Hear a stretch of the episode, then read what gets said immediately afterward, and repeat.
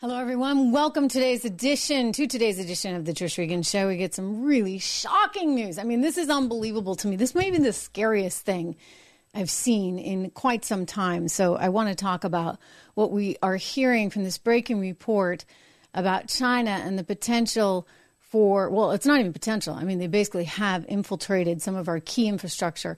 I'm going to talk to you today about why this is a big freaking deal and why our government has been asleep at the switch for way too long and what that potentially could mean for us. We'll get into that. Plus, you know, Obama's got a new movie out on Netflix. The movie, like, promo release thing came out today. Oddly enough, it deals with this exact issue of an EMP type cyber attack. So a little odd. Just saying. And by the way, hey guys, you know what? This whole woke world is catching up with Harvard. Dr. Phil, have you seen him? He's amazing on this. I can't wait to play this for you because I don't think I've ever liked Dr. Phil as much as I like him right now. We're gonna talk about that. Also, we get some new polls out, and Democrats are flipping out because, Trump is climbing in places they just didn't think he could climb. Guess what their strategy is? I'll fill you in. And Tucker Carlson is starting a streaming service. Watch out, Fox.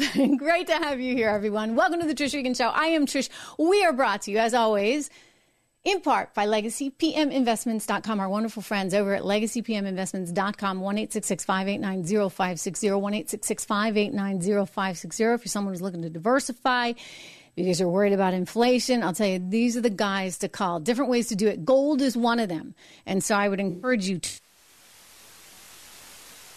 use China. Hackers have infiltrated key portions of our infrastructure here in the United States. This is according to a brand new report out from the Washington Post.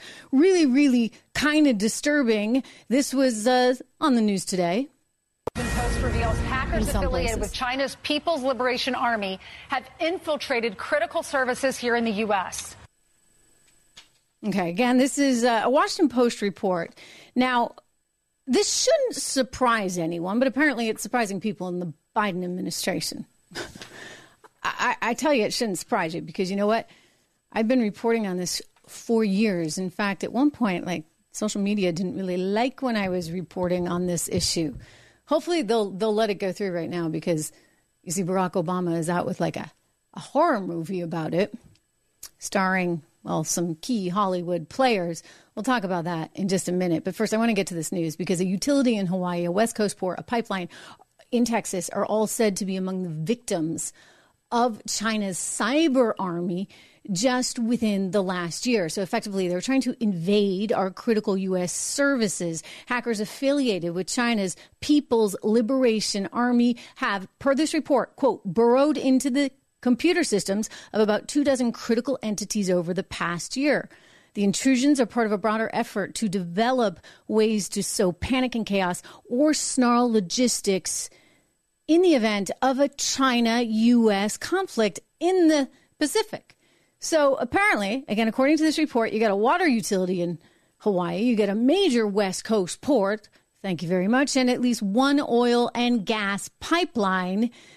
They apparently also, you know what, we don't know if that pipeline is actually in Texas. We do know that the hackers attempted to break into the operator of Texas's power grid, which operates independently from electrical systems in the rest of the country. Go Texas. I guess that comes in handy. They didn't actually make it in. I got to say, like, this is a big, big, big deal. Like, this is scary stuff. I mean, I'm kind of scared by it. I've been scared for a while about it. And I'll tell you, if you do some reading on this, you'll definitely be scared about this. I want to share with you, first of all, one thing that Congress reported on back in 2016. Congress was warned by its own EMP commission, electromagnetic pulse, that an attack like one of these grid things could, quote, shut down the U.S. electrical power grid for an indefinite period, leading to the death within a year of up to 90% of all Americans due to looting, a lack of food and water, as well as desperation attacks.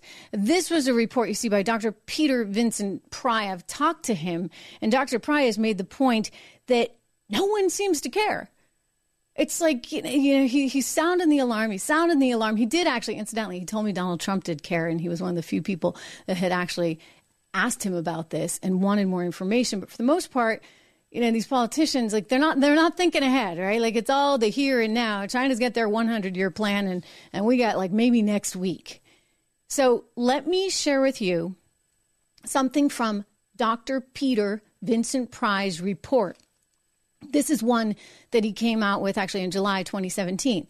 He's describing what it would actually be if we were dealing with an EMP attack because one of these grids went down or multiple grids went down. This is the fear because you know what? This happens, I'm telling you, it's game over. Like that's World War III and we just lost. And according to most military experts, China, including, by the way, Pry, he's not military, but he's an EMP expert, but they would tell you China already has the upper hand. China has first strike capability, and that's just terrifying. So he writes, quote, everything is in blackout and nothing works. The EMP sparks widespread fires, explosions, all kinds of industrial accidents, firestorms rage in cities and forests. Toxic clouds pollute the air and chemical spills poison already polluted lakes and rivers. In 7 days, the over 100 nuclear power reactors run out of emergency power and go Fukushima, spreading radioactive plumes over the most populous half of the United States. There is not even any drinking water, and the national food supply in regional warehouses begins to spoil in 3 days. There was only enough food to feed 320 million people for 30 days anyway. Wow. Like, so, okay, so if you're wondering, by the way, what the heck is an EMP?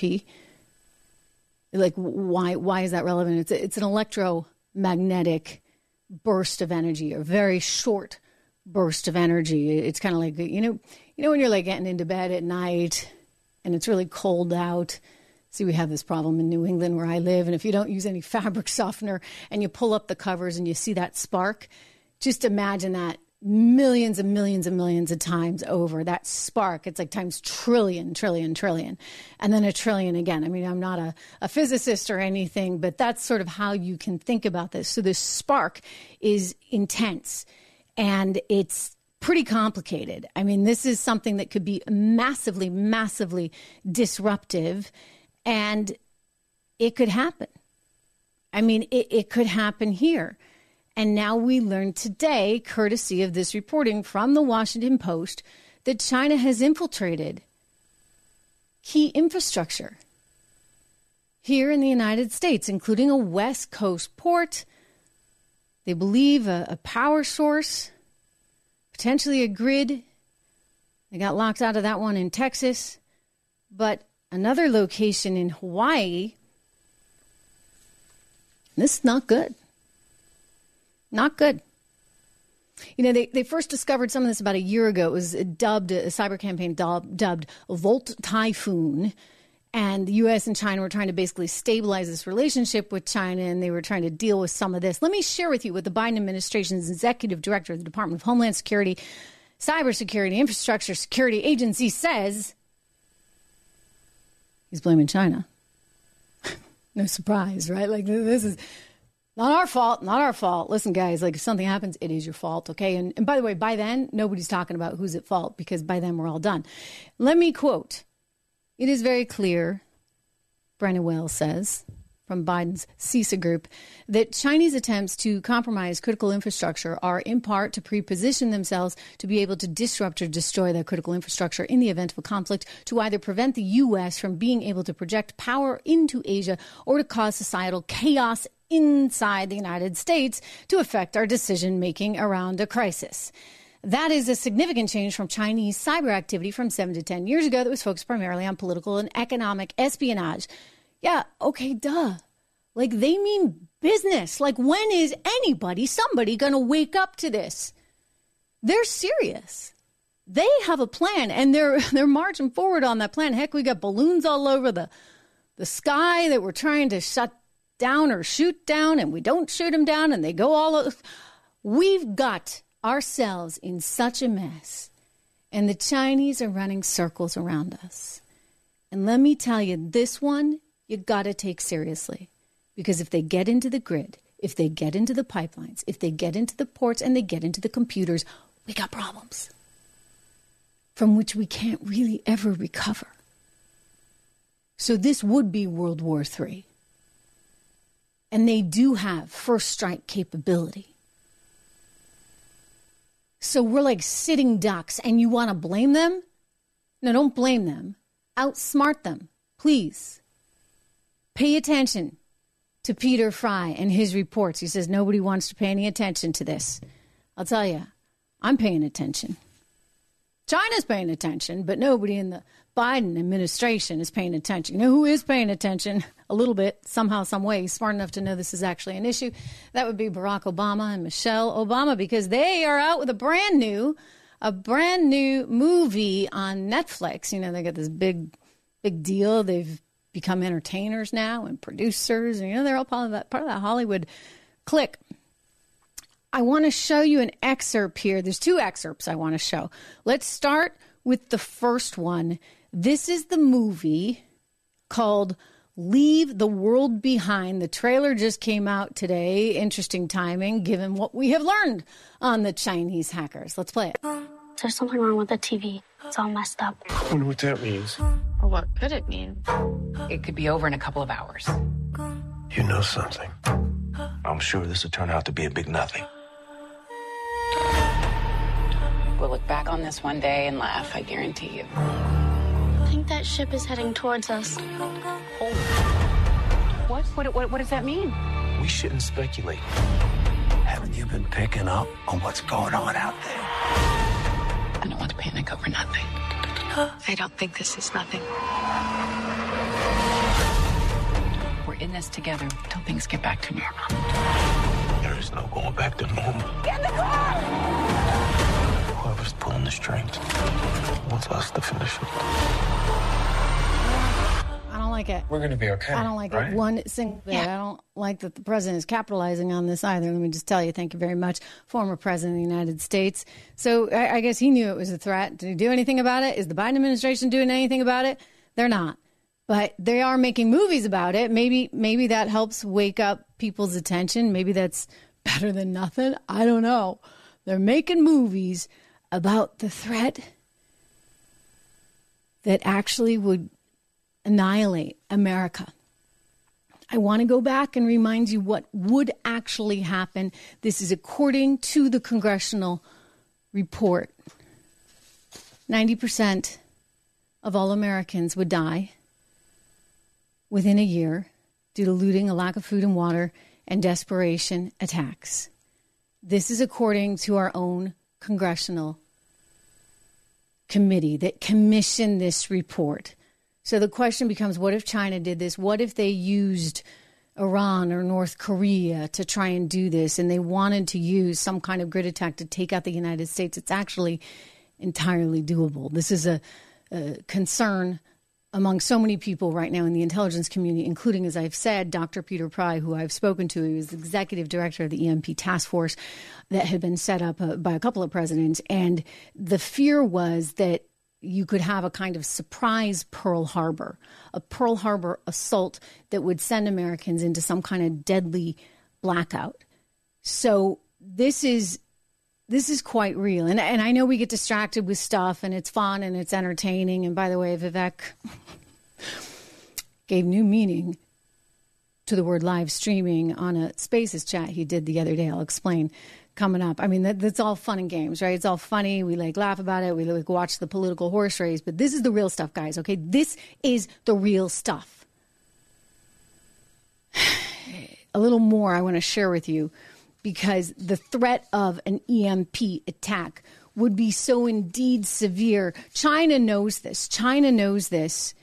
And they've actually talked about it in their quasi-textbook for information warfare. I'm going to share with you something from, forgive my pronunciation, I speak a lot of languages, but not Mandarin, not Chinese, Shen Weizhan's the Third World War, Total Information Warfare. It's basically the People's Liberation Army quasi-textbook on information warfare. And they argue that China should be prepared to exploit an EMP attack offensively. Again, this is what the movie is about. I don't know if China's involved. I just saw the trailer, same as you, but Obama's sort of writing about this threat. But here's what they're saying in this Total Information Warfare, this textbook on information warfare out of China. quote, with their massive destructiveness, long-range nuclear weapons, they have combined with highly sophisticated information technology and information warfare under nuclear deterrence. Information war and traditional war have one thing in common, namely that the country which possesses the critical weapons such as atomic bombs will have the first strike and second strike retaliation capabilities. As soon as its computer networks come under attack and are destroyed, the country will slip into a state of paralysis and the lives of its people will ground to a halt, he writes. Therefore, China should focus on measures to counter computer viruses, nuclear electromagnetic pulses, and quietly achieve breakthroughs in those technologies in order to equip China without delay with equivalent deterrence that will enable it to stand up to military powers in the information age and neutralize and check the deterrence of Western powers, including the U.S. Okay, so this was written a while ago. He was making this point, and he was absolutely right. Like, any power would want to have that capability. But as I said, according to the EMP report, actually, which was released in 2020, China's done that. They now have first strike capability. So this horror movie that Barack and Michelle are producing to make a tidy buck over on Netflix could actually come true. Let that sink in. I mean, this is one of the scariest things I think we face. And it's something that nobody is talking about. I don't even know if this will get through. A quick reminder, everybody, do make sure that you subscribe to this program if you haven't, because I don't even know if this will totally get through, because this is not something that people like to talk about. It's obviously scary stuff, and I don't mean to be overly alarmist. But if they got first strike capability and we don't, then what the heck is going on? You couple that with, again, Washington Post report, which tells us that a utility in Hawaii, a West Coast port, and a pipeline are among the victims in just the past year, that we have 24 critical entities over the past year that have been hacked by the China People's Liberation Army. That spells trouble to me. And don't sit there and tell me, Biden administration, that it's China's fault. No, China's a realist player. So just like their guy in their information warfare textbook was saying, hey, we need to get ahead of this before they actually succeeded in doing so, we need to too. If it takes Michelle and Barack with their Netflix blockbuster to bring that home, I guess so be it. But listen, guys, we got a real situation on our hands. One little interesting thing about Michelle and Barack Obama's new movie that's this horror flick, if you would, this suspense flick about the potential for the whole grid to go down and the disaster that would ensue as a result. One of the weird things about this is this little clip that people are sharing on social media. It's like, wait, you just couldn't resist, could you? You couldn't resist Obama. You just had to have that little dig in there. He's like the executive producer of the whole thing. I want you to just hear this. We're going to cue it up and play for you this little dig, which did not go unnoticed. I'm asking for you to remember that if the world falls apart, trust should not be doled out easily to anyone, especially white people. Even Mom would agree with me on that. Really? Trust should not be doled out to anybody, especially white people. Like, what's wrong with white people? Do we really have to, like, embed this whole divisive race issue into everything? Apparently so. I mean, this was his MO, right? A lot of people voted for Barack Obama thinking that he was actually going to bring the country together. The whole idea was he was the uniter. He was going to help us get past anything that we regretted in the past. We were supposed to come together, and all he did was use race for political purposes, something that we're seeing over and over and over again today. It has become effectively the calling card of the Democrat Party. And it's very sad. It's sad because as Americans, you know, I know we're a whole lot better than that. I'm not saying that there aren't pockets of this gross stuff that still exists, but for the most part, America has always been a meritocracy where if you're willing to work hard, you can be rewarded for that. Granted, you know, a little luck, some good genes in terms of basic intelligence, et cetera. That all helps out. But it wasn't like you were supposed to get just handed anything until quite recently. You see, there was this thing called DEI, diversity, equity, and inclusion. This movement kind of took the whole world by storm, especially in so many woke universities. You may have seen over the weekend that Liz McGill, who was the university president at University of Pennsylvania, where you have just seen some horrific stuff from these students. It is highly intimidating, highly harassing, and filled with angry sentiment directed at Jewish students and the Jewish population, but sort of anybody who they see as, quote unquote, colonial. Well, Liz McGill retired. I mean, she was forced out. She can't technically be forced out, I guess, because the tenured thing kind of gives you some cover. She still actually has a job. I guess she's going to be over at the law school, which I'd be pretty upset about if I was one of those big billionaire alums given all that money. They were calling for it. I mean, you had Ross Stevens just on Friday, who is a super successful investor. He had given $100 million to an endowment there for University of Pennsylvania. And he's like, no, thank you. I'm taking my money back. Thank you very much. And so then it was reported that Liz McGill was out.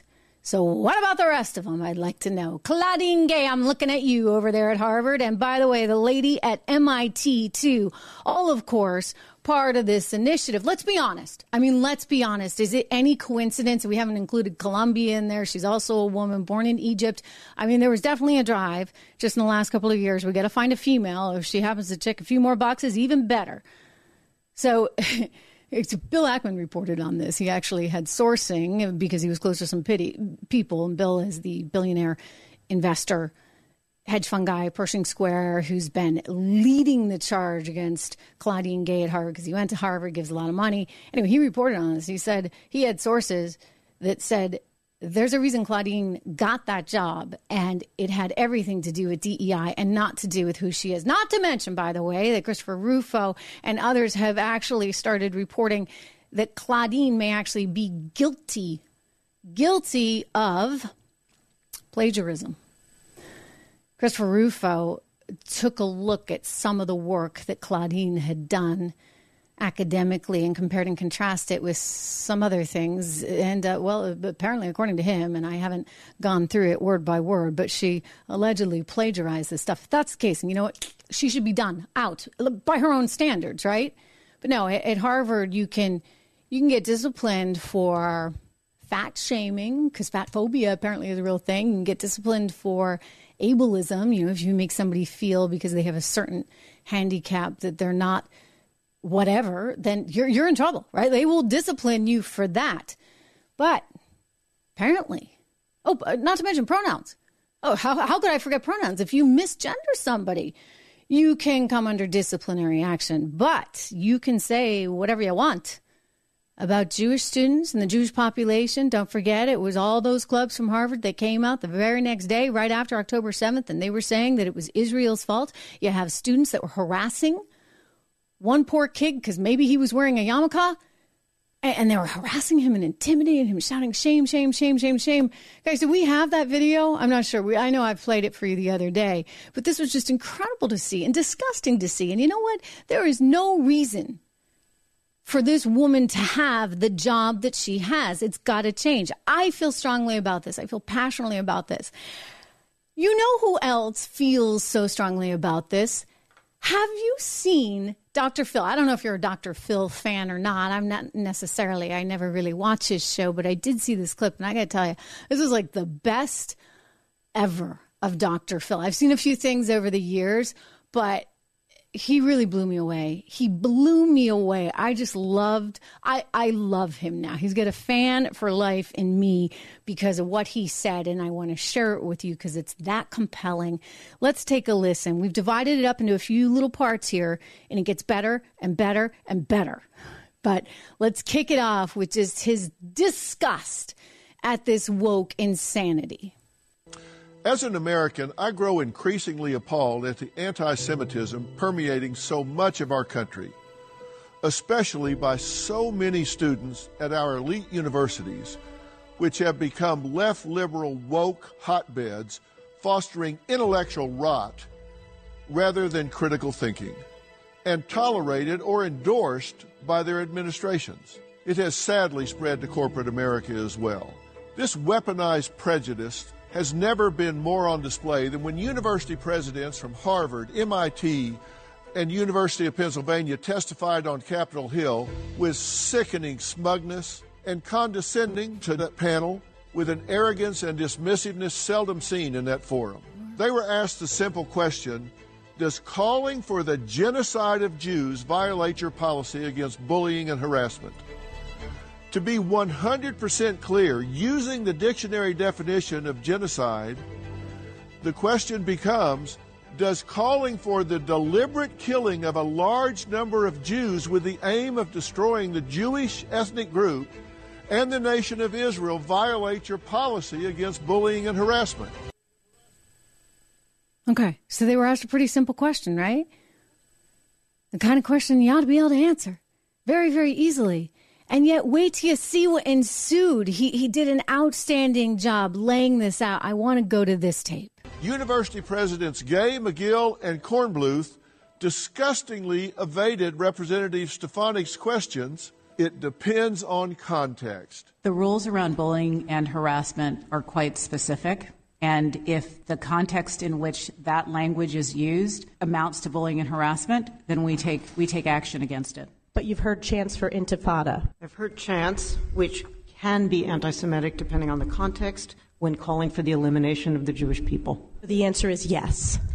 It is a context-dependent decision, Congresswoman. It's a context-dependent decision. That's your testimony today. Calling for the genocide of Jews is depending upon the context. That is not bullying or harassment. This is the easiest question to answer yes, Ms. McGill. Context. Wow. Like, on the one hand, are they that stupid? Or is it just that they really believe it? The saddest thing of all is that they really believe it. The saddest thing is that those women there believe that Israel is at fault. And in my estimation, otherwise, why would you allow this? And that because of freedom of speech, these kids can get out there and protest, and they can have graffiti everywhere. And somehow that's just all part of free speech, and it's not actually harassment. I'm sorry, they're crossing a line. Can you imagine if the tables were turned? I mean, just realistically, like, dare I say this? What if a group of students went after some gay people like that, or trans, or what if they had a rally after the George Floyd? I mean, these are horrible things. And by the way, that should never happen either, right? Like, you can be all for free speech, but you also have to have some empathy. And you have to be able to know when, you know what, it's time and place, and this is not appropriate behavior. I mean, you can have an intellectual conversation if you want on something, but what they're doing, attacking other kids and putting up graffiti and trying to intimidate Jewish students, that crosses a line. And you know what, Claudine and the rest of you, if you can't get that, you're not that smart. You really shouldn't be running Harvard University after all, or MIT, thank you very much, for that matter.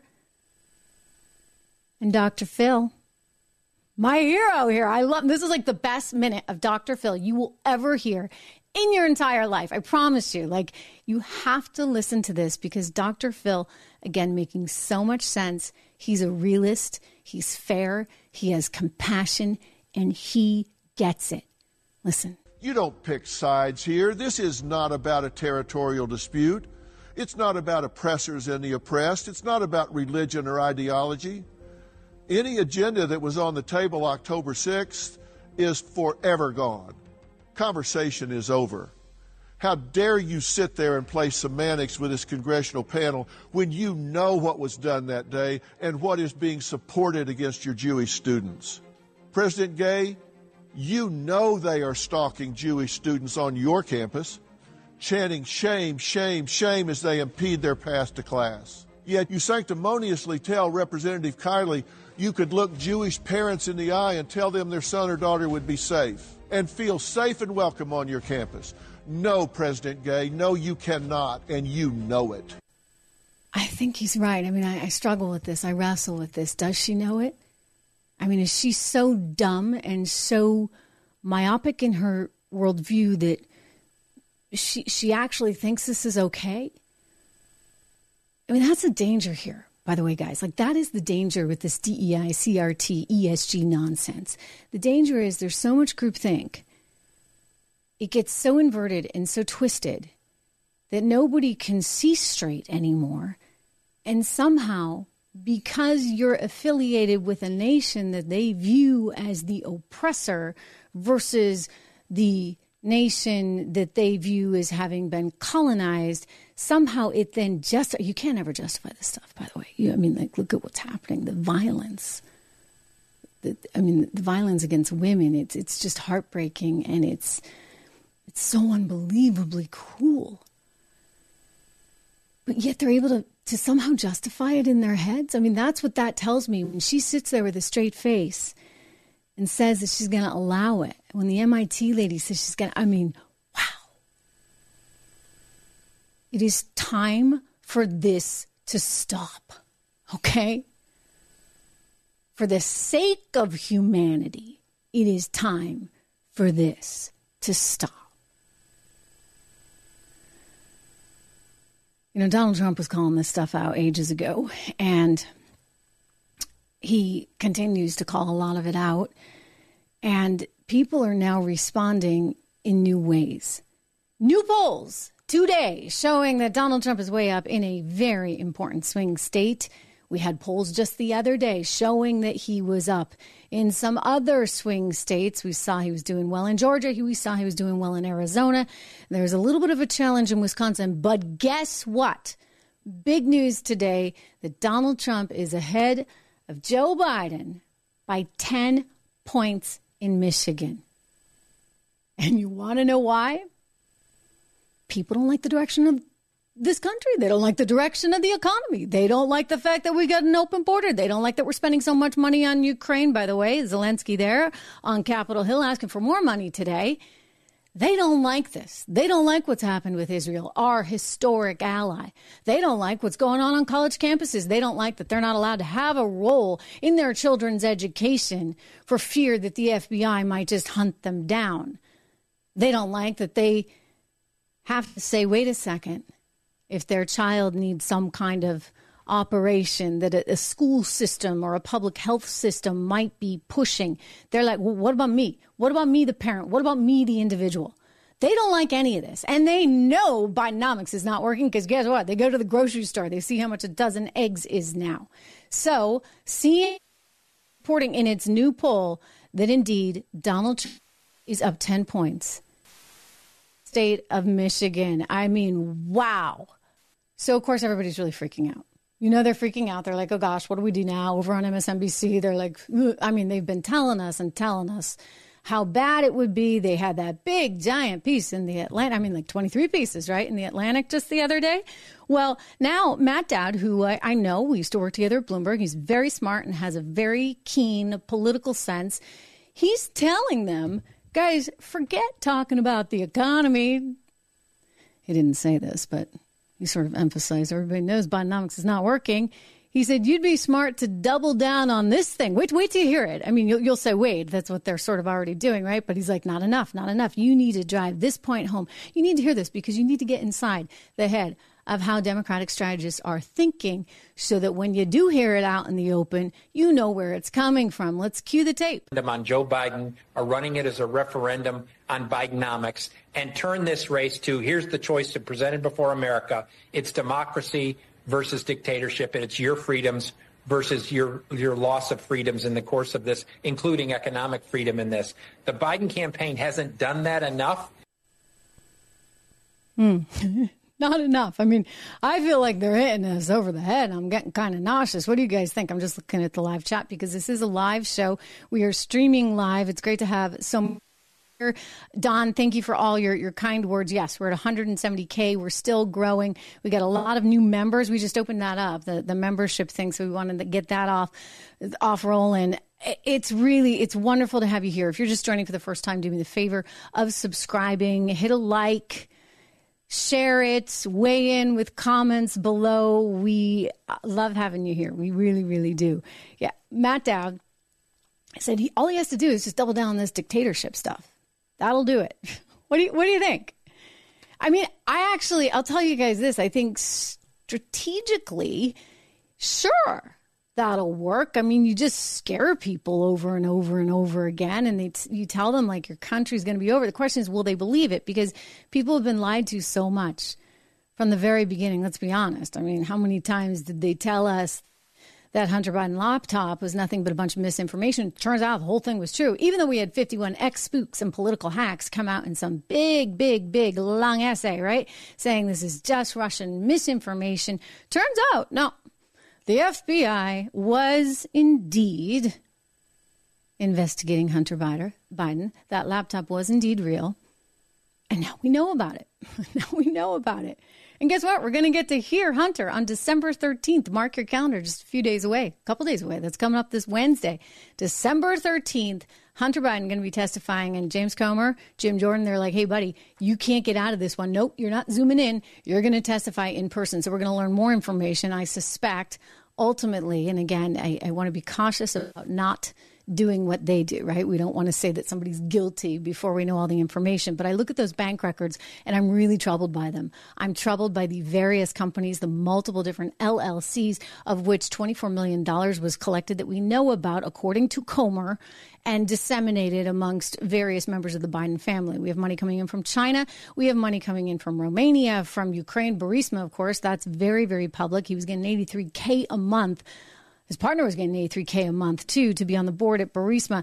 And you have to say what was really going on. Devin Archer has explained, this is one of the guys he was in business with, that they were selling the Biden brand. And that's just what they were doing. So if that's the case, the problem becomes, how can you do that when your dad is vice president of the United States of America? I mean, maybe this stuff in 2018, you can say, all right, we're going to overlook that. But the stuff that was from earlier.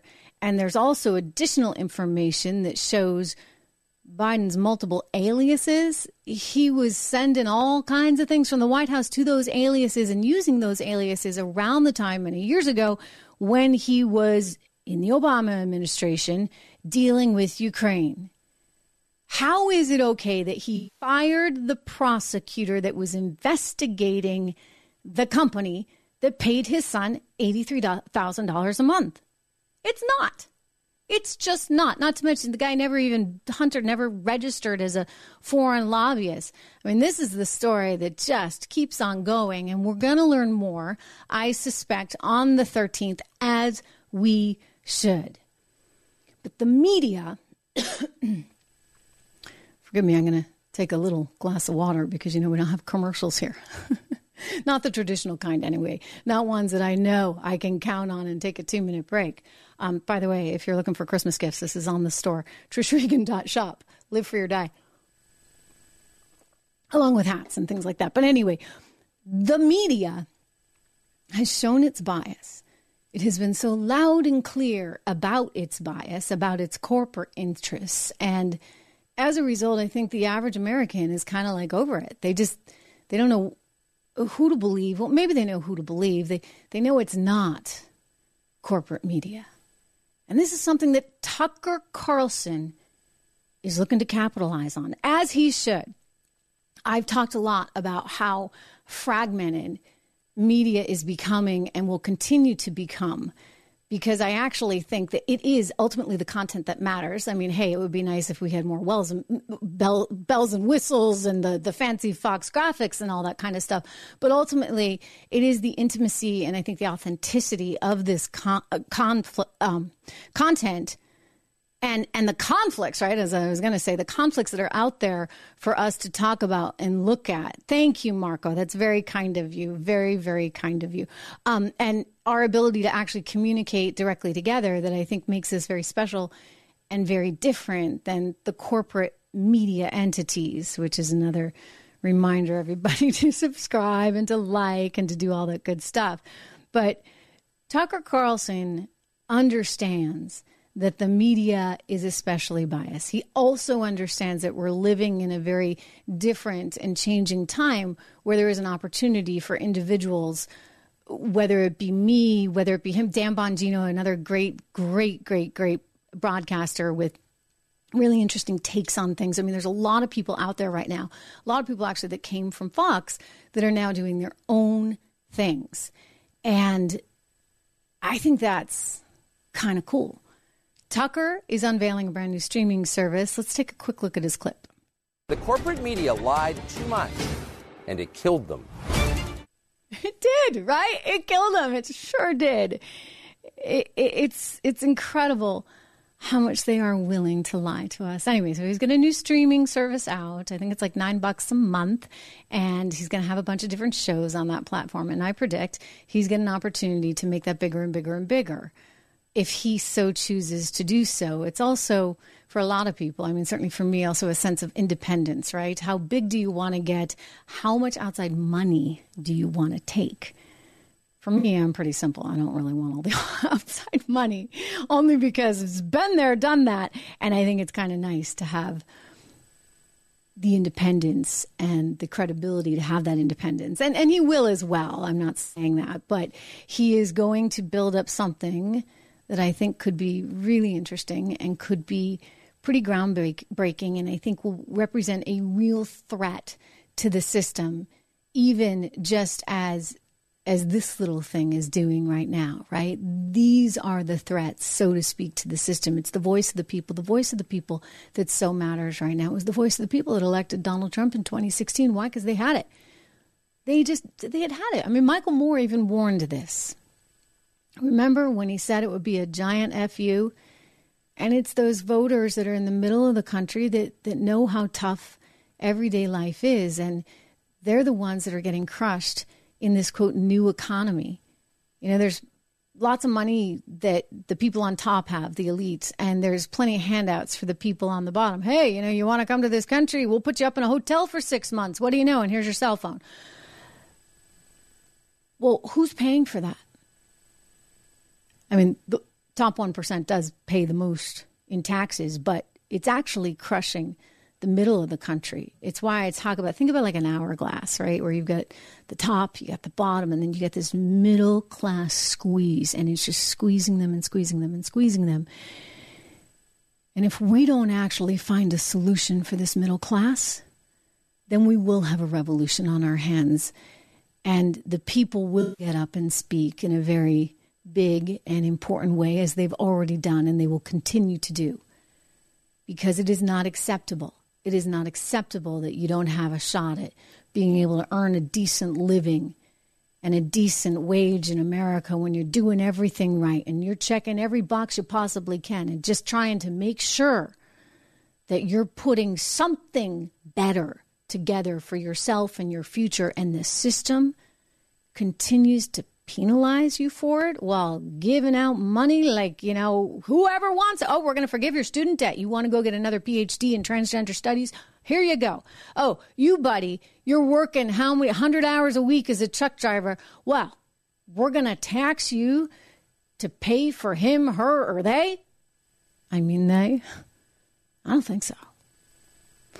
I don't think so. You know, there's a few politicians who have gotten into this and have cited some interesting points. One of them is Vivek Ramaswamy. I don't know what you guys think of Vivek. I think he's smart.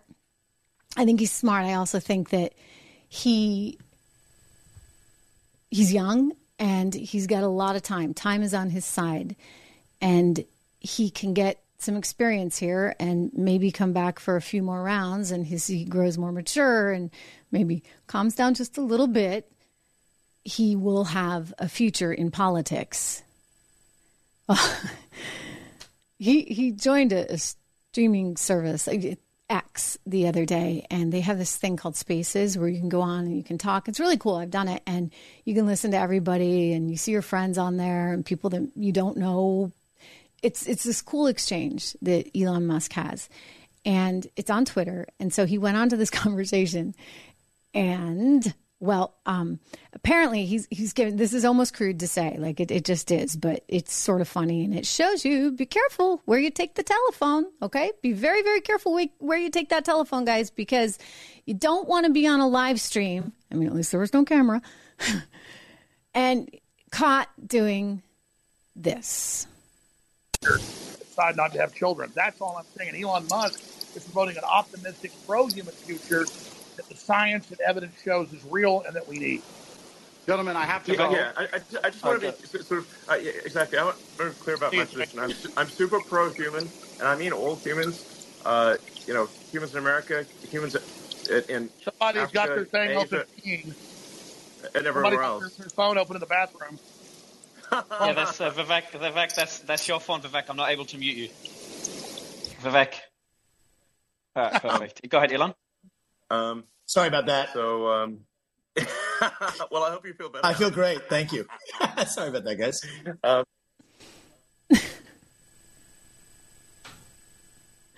We need your calls. What are you going to do? Just remember to mute the phone next time, okay, Vivek? I told you he was young. Anyway, I want to go out to some of your... I'm like dying laughing. I want to go out to some of your comments. It is, as I said, really so good to see you all. Yeah, David, I think you and I are of the same viewpoint on that, right? He's young. He needs to get a little bit more mature, get a few more... years under his belt. You all saw that Alex Jones has been reinstated there on Twitter. He was part of that Spaces conversation.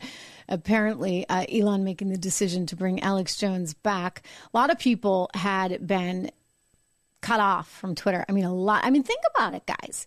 Hey, Leslie, good to see you. I know. Leslie saying, I'm so happy there was no video.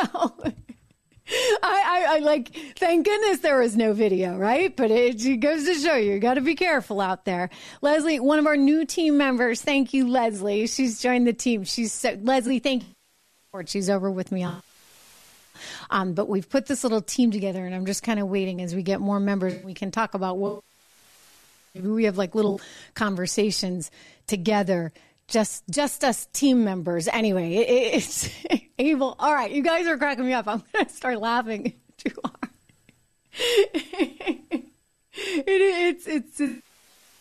It's live. Hey, what are you going to do? The other day, remember we were live and none of the sound would come up. We were trying to fire it from the control room and it just wasn't coming. I was like, well, this is authenticity for you. What are you going to do? It's part of live programming. Authenticity and in a whole other way that, as Leslie said, at least there wasn't a camera. Anyway, it's great to see you guys. Mark, welcome back to the program. Don, of course, always good to see you. I wish Tucker all the best. I think he's going to kill it. I think there's going to be huge opportunity, and it's perfect for him because you look at the landscape out there right now, and Fox News can't do what Tucker wants to do, right? Like Fox is stuck because they have all their cable agreements and they're worth a ton of money. I mean, that place just prints money, right? All the cable companies are paying big bucks because everybody wants to have Fox News. And even though Tucker's not there anymore, well, they got Jesse and maybe they don't have to pay Jesse as much. So they'll eke out a little bit more profitability. And that's what those businesses will become. How can we squeeze more profits out of this network? It's why I keep saying, hey, Whoopi Goldberg, your days are probably numbered, or at least your salary days, the big salary days are numbered, because you look at Disney right now, which owns ABC News. ABC News produces The View. And Bob Iger's made it very clear, if he lasts, by the way, whoever takes his spot, I guarantee you will do this as well. He's trying to sell off all these TV assets because guess what? They're not performing anymore, and they're not going to perform. They simply won't, only because that day has come and gone. We have moved on, America and the world, and everybody's streaming. But those television networks, they can't, because they've got really ironclad contracts that prevent them from doing that. So in other words, if I'm on Fox, I can't actually stream that program live to you without being in violation of my Fox contracts. So that's why they created Fox Nation. And they did that with special permission, by the way. They had to have certain negotiations to even enable that. It has to be a very, very different product in the eyes of the AT&Ts or DirecTVs of the world, because they're going to say otherwise, hey, this is not fair, and you're cannibalizing the content itself. So it's quite specific what they're trying to do, but they're caught. And so whoever can kind of... and run with the digital thing, I think, is actually going to be really successful. And there will be perhaps some consolidation there. I mean, again, Tucker's just Tucker right now, but notice that the name of his new network is TCN, Tucker Carlson Network. I suspect that he'll want to, if he's smart, bring in a lot more to try and create something bigger. The question is, you know, how does that work? Are you able to get the big personalities? Because big personalities will say, well, gee, you know, I can kind of do this myself. And so then it becomes, you know, we'll see. Again, it's all changing so, so fast. I actually find it incredibly exciting and incredibly fun because the technology is wild. There are things that we're doing technology-wise that just could never, ever, ever have happened. When I started out in this business, I mean, I think about it. I'd go to cover a hurricane and I had to get a live truck and make sure that it was up on a hill to be able to access satellites, et cetera. The fact that you could actually like stream live from your phone or from your home computer or anything, I mean, this wasn't even totally imaginable back then. And I even think of just the massive strides that have been made in the last 3 to 6 months. It's all changing really, really fast. And it's exciting, right? For all of us. So I'm loving all of it. I would like you to subscribe. You know, I actually haven't done the whole marketing blitz and all that kind of thing. So this is just building this channel, literally subscriber by subscriber by subscriber. So anything you can do to just get the word out, it certainly helps. I feel that it's good that way because we kind of are a united front, and it's organic growth to me is important and it's the right thing to do. So yes, you are part of that and I appreciate all you're doing. Thank you so much. It's really, really neat to have this opportunity. I missed you guys over the weekend. I think I see some whoopee bathroom jokes. I'm like the Vivek thing is hysterical, honestly. All right.